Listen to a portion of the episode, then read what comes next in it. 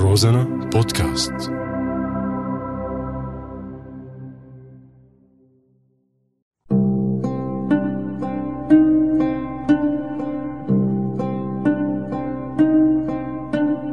بعدك على بالي. الحلم المسلوق هي مو طبخة سياسية. هي شي تاني تماما.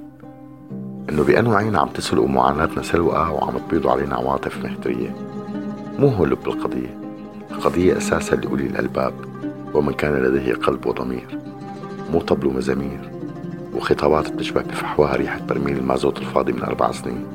عن أنه ثورة عم تحكي وعن أنه حرامي عم تدلني. دلني؟ إذا فيك تغير عنوانك من مكان إقامتك حاليا لمكان ولادتك حيث ولدتك أمك. دلني؟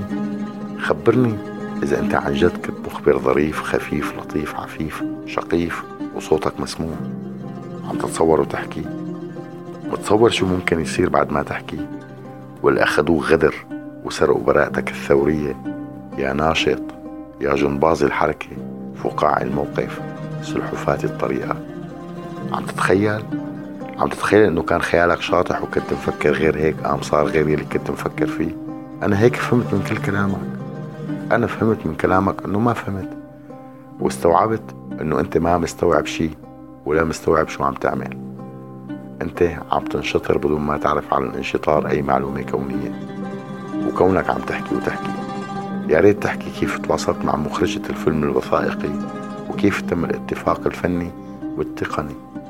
ويا ريت تحكي لنا كمان قديش عطوك على المشهد. باعتبارك شاهد حي على المشهد المسروق. إنه كيف زبطت معك؟ وهي مو ظابطة أساسا. وكيف أكلوا كتفك وأنت الحريف بأكل الكتف كيف أخذوك كتاف بميادين الإعلام المأجور؟ بس طبعا أنت ما بنخاف عليك. بتلاقي لها فتوى. إذا حصروك بزاوية قول هذا مجسمي مو أنا. هذا مو صوتي. هذا الطرف الثالث. هذا صوت الطرف الثالث. هذا شكل الطرف الثالث. اللي كان عم يطلق النار على الأمن والمتظاهرين بآن واحد. وكان عم يقصف المدن بالطائرات والمدفعية الثقيلة والدبابات بدون علم القيادة الغشيمة.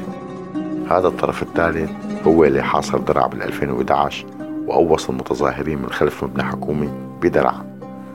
إذا حاصروك وما عرفوا مين أبوك. قول أنا مو أنا. هن يلي غرروا فيني وقالوا لي اعترف وأنا غرغرت الدمع بعيني واعترفت.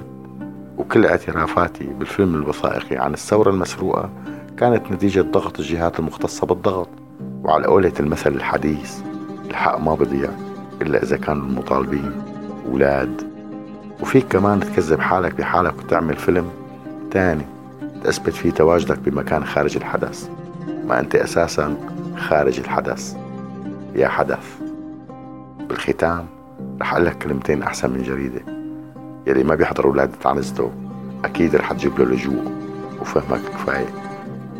ويا أهل بلدي نحن مكملين. والثورة مستمرة ويا معترين بلدي بعدكن على بالي.